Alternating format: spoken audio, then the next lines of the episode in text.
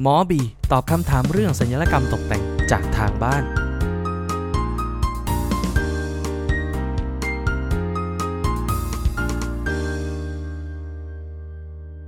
สวัสดีครับ ผมนายแพทย์จะพงศ์ศาสตราสาธิต สมาชิกสมาคมสัญญแพทย์ตกแต่งแห่งประเทศไทย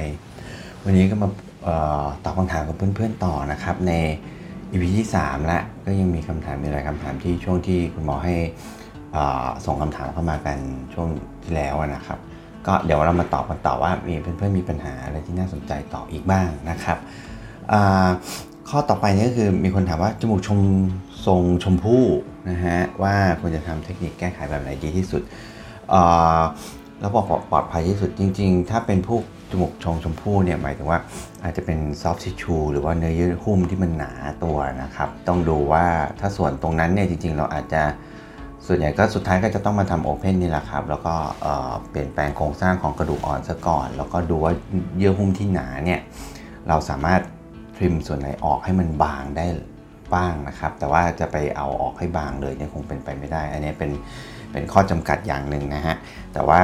โครงสร้างข้างในเราก็คือหลักการคือทำโครงสร้างข้างในให้ชัดที่สุดเท่าที่เป็นไปได้ อาจจะต้องใช้ซี่โครงหรือว่าใช้อย่างอื่นมาค้ำเพื่อให้มันมันโด่งมันแหลมขึ้น ส่วนเยื่อเนื้อเยื่อหุ้มที่มันหนาเนี่ยเราอาจจะ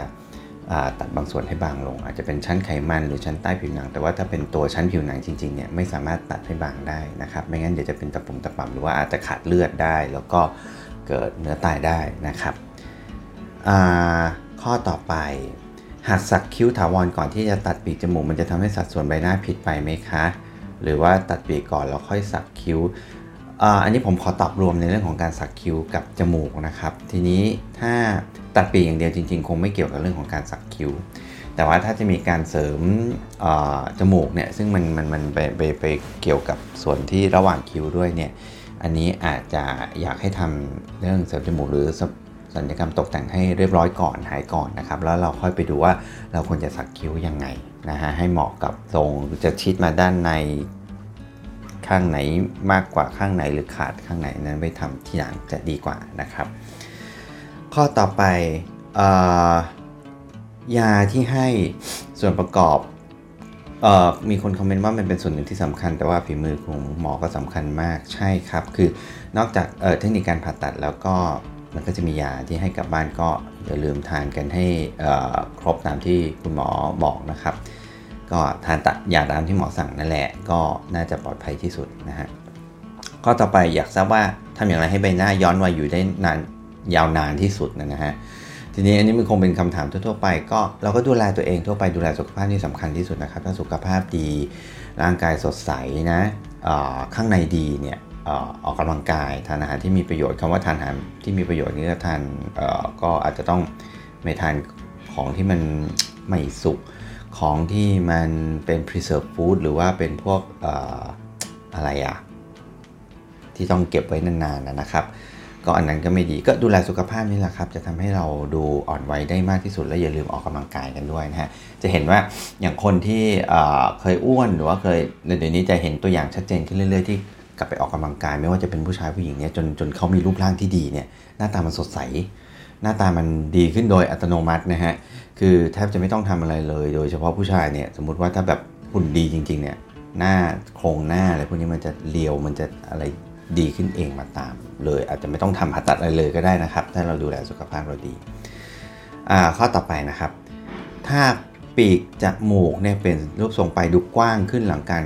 แก้ไขด้วยซิลิโคน หรือเราควรจะเสริมใหม่หรือว่าทำยังไงให้มันรับกับศัลยกรรมเสริมจมูกที่เราทำมาอันนี้คือคงต้องดูองค์รวมนะฮะจะตอบว่าหมอจะต้องหมอจะตอบว่ามันต้องดูองค์รวมว่า ที่คุณเสริมมาแล้วปัญหามันยังไปอยู่ที่ไหนที่มันเกี่ยวกับปีกจมูกไหมหรือว่ามันเกี่ยวกับส่วนที่เราเสริมมามันใหญ่ไป หรือว่ามันไม่รับกันก็ต้องมาดูนะครับคงจะแยกเป็นส่วนการโครงสร้างของจมูกทั้งหมดว่า ส่วนที่เสริมมาหรือว่าสิ่งที่ทำมามันต้องแก้ไขอะไรบ้างไหม ถ้าแก้ไขแล้ว ส่วนปีกจมูกก็จะพิจารณาต่างหากนะครับ ถ้ามันกลางอยู่จริงเนี่ยอันนี้อาจจะตัดได้หรือว่าถ้าตัดมาแล้ว เคยตัดมาแล้ว แต่ว่ามันเริ่มจะแคบไปแล้วเนี่ยเราก็จะไม่ตัดแล้วนะครับ อันนี้คงต้องดูแยกกันระหว่างตัวโครงจมูกแล้วก็ปีกจมูก ก็จะต้องเข้ามาดูอาจจะต้องเข้ามาดูตัวจริงนิดหนึ่งนะครับ ข้อต่อไปถ้าสนใจดึงหน้าช่วงขมับ นะครับแล้วก็มีความเสี่ยงอะไรบ้างตรงนี้จะมีโอกาสโดนเส้นประสาทไหม ตรงนี้การดึงขมับหรือการดึงหางคิ้ว หรือว่า forehead lip อะไรก็ตามเนี่ยมันจะมีเส้นประสาทของเฟชเนอร์หรือเส้นประสาทคู่ที่จิตคู่ที่7นะครับที่มันเลี้ยงไอตัวกล้ามเนื้อที่ใช้ยกคิ้วหรือ frontalis muscle เนี่ยซึ่งจะอยู่แถวๆเหนือคิ้วไปประมาณสักเซนหนึ่งกว่าๆนะฮะตรงนี้ก็ลาการล้อการ เพลนที่เลาะหรือว่าความลึกที่เลาะเนี่ยคุณหมอก็จะต้องรู้ว่ามันจะต้องไม่โดนตรงนี้นะครับ ทุกอย่างมีความเสี่ยงทั้งนั้นครับ ไม่ว่าจะดึงหน้าส่วนไหนก็จะมี โดยเฉพาะส่วนเรื่องของ facial nerve หรือเส้นประสาทคู่ที่ 7 ที่มันเล็งกล้ามเนื้อใบหน้าที่มันควบคุมกล้ามเนื้อของการของหน้าเราทั้งหมดนี่นะครับ อันนี้สำคัญนะฮะก็มีครับมีมีทุกส่วนแต่ว่าคุณหมอที่ทำผ่าตัดก็จะต้องรู้แล้วก็จะต้องดูว่าถ้าจุดนี้เส้นประสาทมันจะอยู่ ระดับไหนหรือว่าเพลนไหนของเนื้อเยื่อนะครับ เพราะฉะนั้นก็ต้องทำกับคุณหมอที่จบเฉพาะทางมาจริงๆนะฮะอันนั้นอันนั้นถึงเป็นช่วงที่สำคัญนะครับข้อต่อไปคนไข้มีสารเหลวหรือสารแปลกปลอมที่ไม่สลายอยู่ในแก้มในหน้าหรือร่องแก้มเนี่ยสามารถจะฉีดฟิลเลอร์หรือไขมันได้หรือไม่หากไม่ได้จะต้องทำอย่างไร ถ้าเป็นสารแปลกปลอมคงจะหมายถึงลักษณะของการฉีดสารที่ไม่ถูกต้องมาในอดีตอาจจะด้วยความไม่รู้หรือรู้เท่าไม่ถึงการหรืออะไรอย่างเงี้ยนะครับอาจจะเป็นซิลิโคนเหลวหรือว่าเป็นสารฟิลเลอร์ที่มันเป็นสารปลอมอะไรอย่างเงี้ยนะฮะทีนี้ถ้าฉีดไปแล้วเออใช่มันเอาออกไม่ได้เพราะมันอยู่ในเนื้อเรานะครับแต่สามารถฉีดฟิลเลอร์หรือฉีดไขมันได้ไหมก็คงไม่ได้เป็นข้อห้ามซะทีเดียว แต่ว่า คงต้องพิจารณาปริมาณลักษณะ หรือว่าเนื้อเยื่อตรงนั้นเนี่ยว่ามันมันแข็งหรือว่ามันมันมันดูมีอักเสบมีติดเชื้อหรือเปล่าเราคงถ้าเป็นระยะนั้นเราคงไม่ฉีดนะฮะแต่ว่าถ้าเรียบดีปลอดยังไม่มีอาการอะไรเนี่ยก็คงไม่ได้เป็นข้อห้ามซะทีเดียว แต่ว่าคงจะต้องพิจารณาอยู่ว่าอาจจะไม่ฉีดเยอะเกินไป แล้วก็ความสะอาดความสเตอริไลซ์การฆ่าเชื้ออะไรจะต้องสตริกมากกว่าปกตินะครับ อันนี้เป็นเป็นส่วนที่ที่ที่เราตอบอยู่แต่ว่า อย่างที่บอกว่าอาจจะเข้าไปผ่าตัดเอาออกไม่ได้โดยทั้งหมดนะฮะลักษณะที่โฆษณาว่าเอาออกได้หมดไปขูดออกอะไรเงี้ยมันมันจริงๆแล้วมันไม่ร้อยเปอร์เซ็นต์นะฮะมันออกได้บางส่วน แต่ว่าส่วนใหญ่มันก็จะอยู่ในเนื้อเรา เพราะฉะนั้นถ้าจะเอาออกคือต้องเอาเนื้อเราออกไปด้วยซึ่งมันเป็นไปไม่ได้นะครับ ทีนี้ข้อต่อไป ถามว่ามีการฉีดฟิลเลอร์ใต้ตาเนี่ยเราไม่ควรจะฉีดต่อทำให้ตาดูลึกกว่าเดิมไหม อันนี้อันนี้เป็นลักษณะคำถามนะฮะแต่คุณหมอขออนุญาตปรับคำถามให้ ให้นิดนึงว่าจริงๆ อาจจะหมายถึงว่าการฉีดฟิลเลอร์ใต้ตาถ้าฉีดแล้วฉีดซ้ำได้ไหมหนึ่งคือฉีดได้ถ้ามันสลายไป ถ้ามันยังดูลึกอยู่นะครับ แต่ว่าลักษณะการฉีดก็คือมันจะแก้ไขความดูลึกของตานี่แหละ อาจจะเป็นใต้ตาแต่นั่นน่าจะเป็นเรื่องของร่องน้ำตามากกว่า คือถ้าฉีดแล้วยังลึกอยู่อาจจะฉีดเติมได้นะครับ แต่ว่าก็ที่แน่ที่แน่คือจะต้องฟิลเลอร์ที่ถูกต้องนะครับ แล้วก็ เทคนิคการฉีดจะต้องมีการฆ่าเชื้อมีความสะอาดดีมาก ๆ พอสมควรเลยนะฮะอันนี้สำคัญนะครับคงไม่ใช่ลักษณะว่าฉีดฟิลเลอร์แล้วทำให้ดูลึกขึ้น ถ้าฉีดฟิลเลอร์แล้วทำให้ดูลึกขึ้น มันอาจจะเป็นลักษณะของการฉีดที่ผิดตำแหน่งไป อย่างเช่นฟิลเลอร์ไปกลับไปอยู่ส่วนที่มันไม่ได้อยู่ส่วนที่ร่องน้ำตาที่เราต้องการจะเติมเต็มอาจจะไปอยู่ส่วน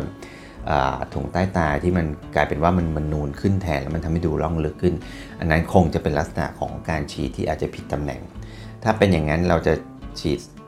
สารสลายก่อนก็ได้ ฉีดเอนไซม์หรือสารย่อยฟิลเลอร์ก่อนก็ได้ แล้วก็รอดูอีกสักสองสามเดือนเราค่อยมาเติมในตำแหน่งที่ถูกต้องต่อไป อันนี้ก็สามารถทำได้นะครับ แต่ว่าจะต้องสะอาดและไม่ติดเชื้อ แล้วก็ต้องเป็นฟิลเลอร์ที่เป็น hyaluronic acid แท้ๆที่ผ่านทั้งอย.ไทยอย.ในประเทศนั้นๆ ที่ผลิตมานะครับ อันนี้เป็นเป็นเป็นส่วนสำคัญนะฮะ ข้อต่อไปนะครับ ระหว่างการเสริมจมูกให้ดูเป็นธรรมชาติกับการให้ดูเปลี่ยนไปเลยเนี่ยควรจะทำอันไหนดีกว่ากันอันนี้เป็นโจทย์แล้วแต่คนนะฮะว่า 1. ความชอบส่วนบุคคล แต่ยังไงก็ตามก็จะต้องอิงความเป็นธรรมชาติ ลักษณะที่เปลี่ยนไปเลยใช่คือถ้าถ้าถ้าจมูกเราเราค่อนข้างแบนแล้วก็ถ้าเป็นภาษาไทยคือจมูกอี้มากเนี่ยเราก็ต้องการที่แบบ โหนชัดเจนแต่ว่ามันก็มีข้อจำกัดในเรื่องของเนื้อเยื่อหุ้มของเราว่ามันต้องไม่ตึงเกินไป อันนี้คือแม็กซิมัมของเรานะครับทำให้มันน่าเปลี่ยนไปเลยก็ได้ แต่ว่าเมื่อเปลี่ยนแล้ว หน้านั้นหรือใบหน้านั้นหลังเปลี่ยนแปลงก็จะต้องเป็นลักษณะใบหน้าที่มันดูเป็นธรรมชาติด้วยนะฮะไม่ใช่คำว่าเปลี่ยนไปเลยหรือว่าดูเห็นว่าทำจนมันดูแบบผิดธรรมชาติหน้าคล้ายๆหุ่นยนต์หรือแข็งทื่อไปเลยเป็นก้อนเป็นเหลงก็คงไม่เหมาะสมนะครับ ทำให้เปลี่ยนไปเลย หรือทำให้เกิดการเปลี่ยนแปลงกับร่างกายนี่แหละแต่ว่าเป็นในทางที่ดีขึ้น แต่ว่าเมื่อหายแล้วยังดูเป็นลักษณะของที่มันเป็นธรรมชาติอยู่ อันนั้นคงเป็นหลักการที่เราจะต้องดูกันนะครับข้อต่อไปค่านิยมที่ดาราชอบไปทำศัลยกรรมที่เกาหลี เป็นเพราะว่าตลาดหมอเกาหลีเก่งกว่าหมอไทยจริงไหมครับ ก็คือทั้งไทยทั้งเกาหลีนะครับ มันก็มีส่วนของหมอที่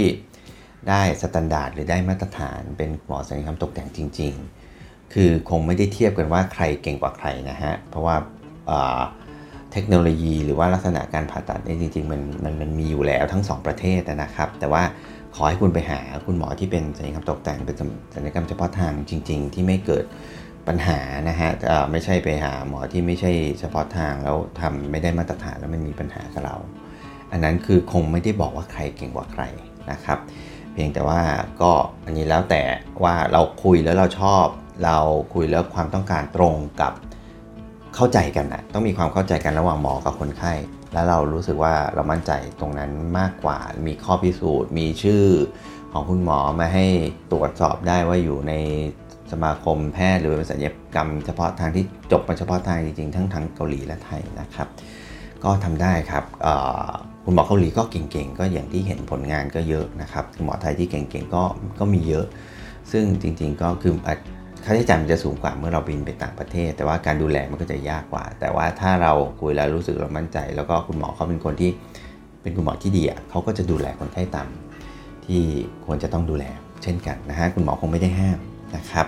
ก็อันนี้แล้วแต่พิจารณาแล้วก็ความมั่นใจของเราที่แต่ว่าขอให้ตรวจสอบด้วยนะครับ ถ้าไม่รู้จักเลยอันนี้ก็ไม่แนะนำหรือว่าไปตามที่เขาว่ากันอย่างเดียวก็คงไม่แนะนำนะครับทีนี้ข้อต่อไปนะฮะก็คือว่าการผ่าตัดดึงหน้าเริ่มทำได้ตั้งแต่อายุเท่าไหร่ แล้วทำแต่ละครั้งอยู่ได้นานกี่ปีคำถามยอดที่แต่ว่า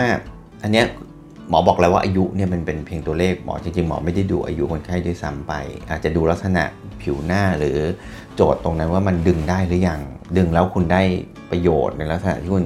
คุ้มที่จะมีแผลแล้วเราถึงจะทำกัน ซึ่งโอเคอายุส่วนใหญ่มันอาจจะมาตกอยู่ที่ประมาณสัก 30 ไปปลายขึ้นไป 30 ไปปลายนี้เอาอาจจะแค่ mini lift หรือว่าอะไรพวกนี้นะฮะ อาจจะเป็น 40 ขึ้นไป แต่ว่าถ้าจะ full facelift จริงๆก็จะตกอยู่ประมาณ 50-60 ปีขึ้นไปทำซ้ำได้ไหมทำได้ครับ เมื่อมันมีโจทย์ให้ทำกลับมาที่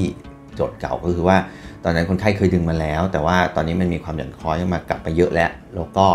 ทำใหม่แล้วมันได้ประโยชน์ได้เบนฟิตก็ถึงจะไปเสียตังค์ทำใหม่ถ้าทำมาถูกต้องแผลดีแผลถูกต้องก็สามารถทำซ้ำได้โดยไม่ค่อยจะเกิดปัญหาอะไร แต่ว่ามาถ้าทำมาเราจะต้องมาแก้ไขด้วยความผิดปกติ อันนี้ก็อาจจะยากหน่อยนะครับแล้วก็อาจจะต้องมีแผลเป็นอะไรที่มันผิดปกติไปจากไลนิ่งหรือว่าส่วนที่มันควรจะเป็น นะฮะอันนั้นต้องดูเป็นโจทย์ๆไปคงไม่ได้ห้ามแล้วอยู่ได้กี่ปีมันมันบอกไม่ได้ฮะมันไม่ใช่มันอยู่ที่ความพอใจเรา แล้วก็ลักษณะของที่ผิวพรรณหรือว่าลักษณะที่เราจะแก่ไปกับมันใหม่พร้อมกันนะครับ แต่ว่าในลักษณะของคนที่เคยดึงมาแล้วเนี่ยการการที่จะอายุที่จะหย่อนคล้อยลงไปเนี่ยมันก็ช้าลงกว่าคนที่ไม่เคยดึงเลยสตาร์ทที่อายุเท่ากันนะอย่างเช่นอายุ 50 คุณเคย คุณไปผ่าตัดดึงหน้า แล้วจาก 50 ไป 60 อย่างเงี้ยกับคนที่อายุ 50 ที่ไม่เคยผ่าตัดมาเลยแล้ว 50 ไป 60 เช่นเดียวกันเปอร์เซ็นที่หย่อนคล้อยลงไปเนี่ยคนที่เคยผ่าตัดมาแล้ว ก็เปอร์เซ็นที่จะหย่อนคล้อยลงไปอีกเนี่ยมันก็น้อยกว่าคนที่ยังไม่เคยทำอะไรเลยนะครับอันนี้เป็นเป็นการเปรียบเทียบมากกว่าแต่คงไม่ได้บอกว่ามันจะอยู่นานกี่ปีมันบอกไปไม่ได้อย่างนั้น ข้อต่อไประหว่างการร้อยไหมนะฮะ การทำเลเซอร์ยกกระชับ อันไหนเห็นผลจริงแล้วคุ้มค่ามากที่สุดครับ ประมาณนี้ มันพวกนี้มันขึ้นอยู่กับโจทย์เหมือนกัน แต่จะบอกว่าการเลเซอร์ยกกระชับ หรือการไม่ผ่าตัดการร้อยไหมอะไรพวกนี้นะครับ มันได้ผลไม่เท่าผ่าตัดแน่นอน 2 คือคงจะเป็นโจทย์ที่เหมาะกับคนที่อายุน้อยๆที่ยังไม่คุ้มที่จะผ่าตัดเมื่อเมื่อมาหาหมออาจจะเป็น 30 ต้นๆ หรือว่าอะไรที่ แล้วเราไปทำกันกระชับกล้ามเนื้อกระชับ ส่วนที่มันอยู่บนใบหน้าแล้วมันทำให้ดูเหมือนใบหน้ากระชับขึ้น แต่ไม่ใช่ลักษณะของหนังเกินแล้วกล้ามเนื้อคลอยแล้ว ซึ่งอันนั้นต้องใช้การผ่าตัดนะครับ ก็แล้วแต่เลเซอร์หรือว่าการร้อยไหมคือคุณหมอคงไม่ได้ห้ามซะทีเดียว แต่ว่าถ้าเป็นหมอผ่าตัดจริง ๆ แล้วเนี่ยถ้าพูดถึงการร้อยไหมก็คิดว่าอาจจะไม่ได้ผลมากนะสองคือมันจะทำให้ใบหน้าเรามีพังผืดเยอะขึ้น แม้ว่ามันจะเป็นไหมละลาย เพราะว่า การละลายการทดแทนของการละลายของไหม่เนี่ยมันก็คือการจะต้องมีเซลล์พังผืดเข้ามานั่นเองนะครับทำให้อนาคตเนี่ยเวลาถ้าเราจะไปผ่าตัดดึงหน้าหรือไปผ่าตัดทำอะไรอย่างอื่นเนี่ยการผ่าตัดมันจะยากขึ้นและอาจจะเกิดเกิดผลที่มันได้ไม่เต็มที่ได้นะครับ ถ้าเทียบกันแล้วคุณหมอถ้าจะทำก็อาจจะไปทำทางเลเซอร์ หรือเครื่องยกกระชับเทอร์มาสอัลทราอะไรน่าจะเหมาะสมกว่า นะครับถ้าอันนี้ความความเห็นส่วนตัวนะฮะแต่ว่ามันไม่ได้ไม่ได้มีข้อห้ามหรือว่าไม่ได้มีความผิดอะไรนะครับ แต่ว่าต้องต้องเลือกต้องเลือกสถานที่ต้องเลือกคุณหมอต้องเลือกออสิ่งที่ใช้ด้วยนะฮะข้อต่อไปนะครับ อยากถามว่าศัลยกรรมตกแต่งสามารถแก้ไขตาลอยได้ไหมคำว่าตาลอยของคนไข้คืออันนี้อันนี้มันโจทย์มันไม่ชัดมันหมายถึงอะไรหมายถึงลักษณะ หนังตาที่ดูหย่อนปลือแล้วดูลอย อันนั้นก็คือแก้ไขหนังตาตกนะครับ หรือว่ากล้ามเนื้อตาตก หรือลักษณะของลูกตาดำที่มันลอยจากชั้นตาล่างขึ้นไปมากกว่าปกติ อันนั้นเนี่ยผ่าตัดคิดว่าคงไม่ช่วย เพราะว่าผ่าตัดตาล่างก็จะยิ่งดึงลงนะฮะอาจจะต้องลักษณะของการเติมเต็มฉีดไขมันหนุนตรงขอบล่องใต้น้ำตาอะไรอย่างนี้มากกว่า โอเค ก็วันนี้เราใช้เวลากันมาพอสมควรแล้วสำหรับ EP นี้เดี๋ยวคุณบอกว่าจะยกยอดคำถามที่เหลือไปอีก EP หนึ่งนะครับ เดี๋ยวมันจะยาวเกินไปเนาะแล้วก็แต่ถ้าใครอยากจะคอมเมนต์หรือถามอะไรเพิ่มก็ใต้คลิปนี้ได้นะครับ แล้วก็มีอะไรอยากถามคุณหมอก็เดี๋ยวเจอกัน EP หน้านะครับ แล้วก็ที่เป็นคอมเมนต์อันนี้คุณหมอก็จะตอบให้ถ้าคิดว่าคุณหมอคลิปคุณหมอพูดมีอะไรมีประโยชน์ มีอะไรกับคนไข้ก็ฝากกดไลค์กดแชร์กด subscribe ไปด้วยนะครับแล้วเจอกัน EP หน้า สวัสดีครับ หมอบีตอบคำถามเรื่องสัญญกษณ์ตกแต่งจากทางบ้าน